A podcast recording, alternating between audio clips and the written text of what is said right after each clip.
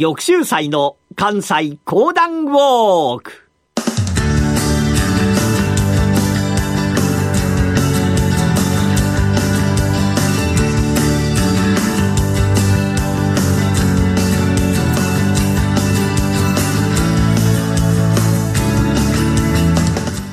玉州祭の関西講談ウォーク。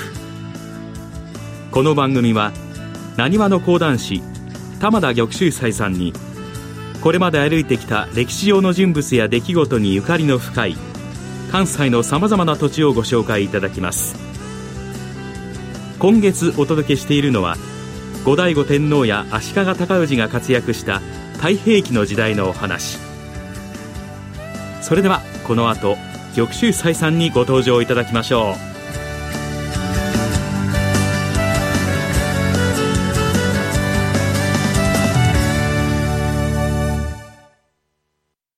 ラジオ日経ポッドキャスト。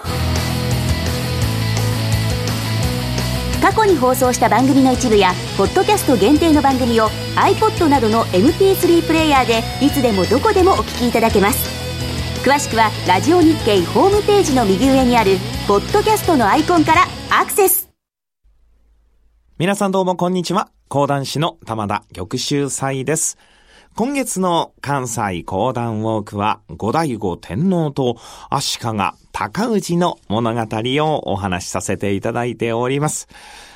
学校の授業では南北朝時代と言われている時代でございますけれどもね、敵が味方になり、味方が敵になりと、非常にややこしい時代の一つでございまして、なかなか歴史の授業の時にはここで一回つまずいてしまうという、まあそんな場所でございますけれども、今回はそんな南北朝時代のゆかりの地、そこに残ります物語をば語らせていただいております。ります。沖ノ島へと流されました後醍醐天皇でございましたが、しかしながら倒幕の思いは途切れたわけではございません。沖ノ島をなんとか脱出いたします。後醍醐天皇に付き従いましたのが、足利高内、新田義貞、そして、楠木正成といった面々。その者たちが幕府討伐のために立ち上がります。これが見事に成功をした。さあ、そうなりますと、五代五天皇再び京へと戻ってくる。いわゆる、宝章、褒美というものをあげなければなりません。足利高内はなんと3位の位をもらった。ところが、鎌倉の地にありまして、北条型を打ち滅ぼした新田義貞は4位の位しかもらえなかったのでございます。さあ、これによりまして、足利高氏と新田義貞の関係がだんだんと悪くなっててくる。まあ、ライバル関係というのは難しいもんでございましてね。どっちかがいいように言われてしまいますと、反対方があまりいいように思わん。あこれがこの当時になりますと、大きな戦へと繋がっていくわけでございました。足利高内の方に人数がどんどんどんどんと集まってゆく。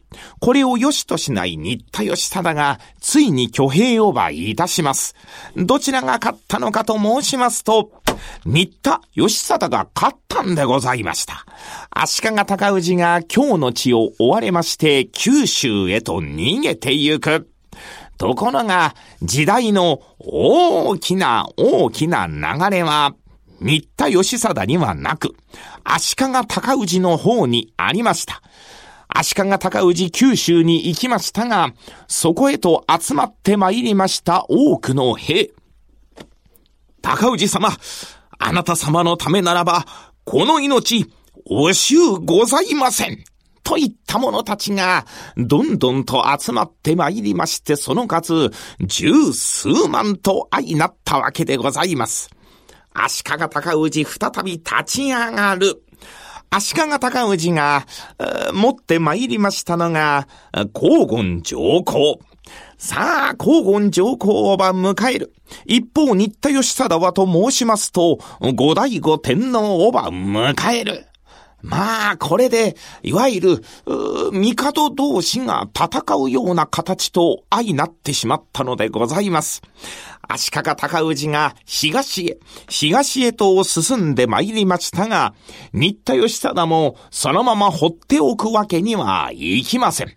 そこで出て参りますのが、楠木正成。新田義貞と楠木正成は、港川の地で足利尊氏と戦うことと相なりました。ところが時代の流れというのは恐ろしいもので、足利尊氏は大軍。しかしながら新田義貞、楠木正成の方はと申しますと、なかなか人数が集まらない。楠木正成、これこそ最後の戦。帝のために戦って、ここで相果てようと決めたのでございました。港川では、奮戦に次ぐ奮戦。足利高内の同勢をば、大いに苦しめましたが、これ以上戦えば、新田義貞の軍勢をも全滅するかもしれん。楠木正成が新田義貞に、どうぞこの地から離れてくださいませ。ここ、あとは引き受けますから。そう言うと新田義貞、うんとうなずくと、その地を離れ、再び立ち上がることを決意したのでございました。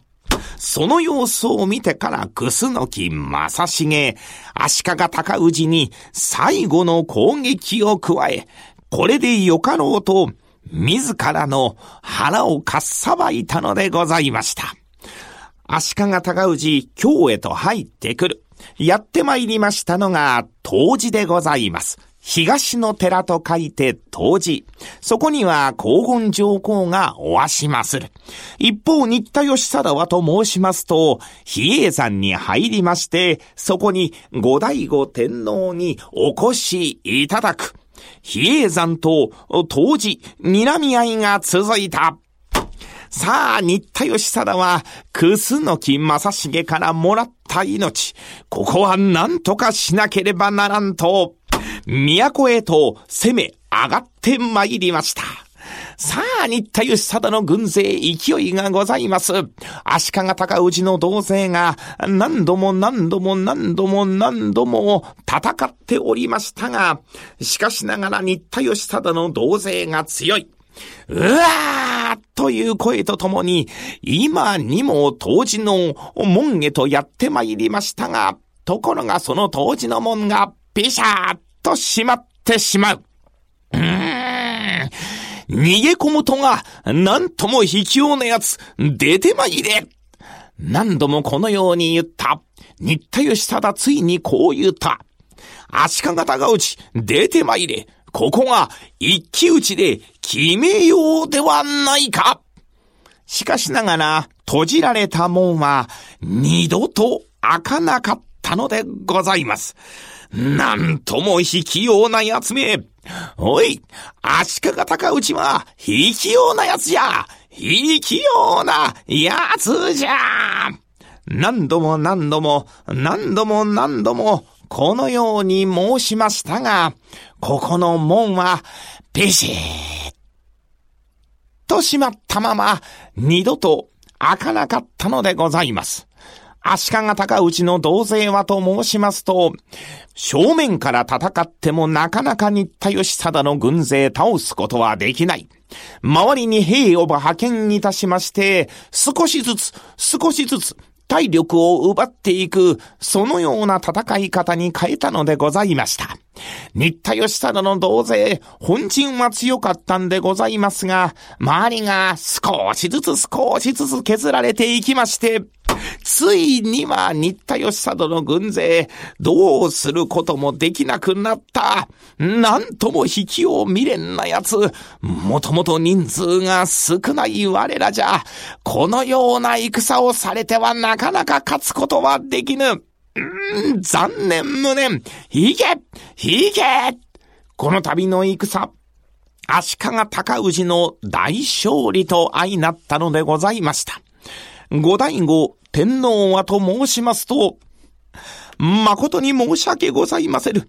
この比叡山の地をどうぞ離れてくださいませ。護衛をばつけまして、向かった先が吉野の山でございました。その道中、観南深苦、いろいろあったが、我は必ず吉野の山で今再び、再び都を開くのじゃ。こうして、今日の都、また、吉野の都と二つの都がある南北朝時代というのが、ここから始まるのでございます。さあ、この後どうなるのか。ここからこのお話、また面白くなるわけでございますが、この続きはまた次週のお楽しみ。講談師の玉田玉秀祭でした。どうもありがとうございました。ラジオ日経健康特別番組、白内障と診断されたら2017。どうして白内障になるの？どうしたらまた見えるようになるの？そんな白内障の悩みに専門医がお答えします。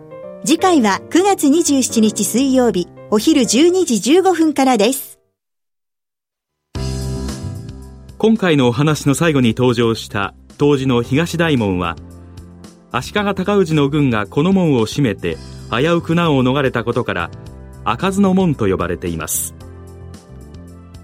現存する門は、その後、研究9年1198年に文学商人が布教活動の一環として再建しさらに慶長10年1605年に豊臣秀頼が大改修を加えたと伝えられています当時の境内のほぼ中央に位置する直堂は高氏が居住していた場所。昭和5年1930年に火事で焼け落ちた後再建されたものです。小死亡は高氏が当時を本陣とした際に黄金上皇が政務を見ることになった場所です。現在の建物は昭和9年1934年に弘法大師1100年期の記念事業として再建された昭和を代表する建築物の一つです。南側に位置する鎮守八幡宮は戦勝祈願の社として名高く高氏も祈願に訪れました。戦の際にはこの社殿から流敵つまり弓矢が新田の軍勢に向かって放たれ高氏軍が勝利を収めたことでも有名になりました。当時は現在唯一残る平安京の遺構で創建からおよそ1200年が経ちます。平成6年1994年には世界遺産にも登録されました。日本で最も高い55メートルの五重塔が有名で京都を代表する名所の一つです。玉州祭の関西講談ウォーク。来週は太平記の時代のお話もいよいよ最終回。どうぞお楽しみに。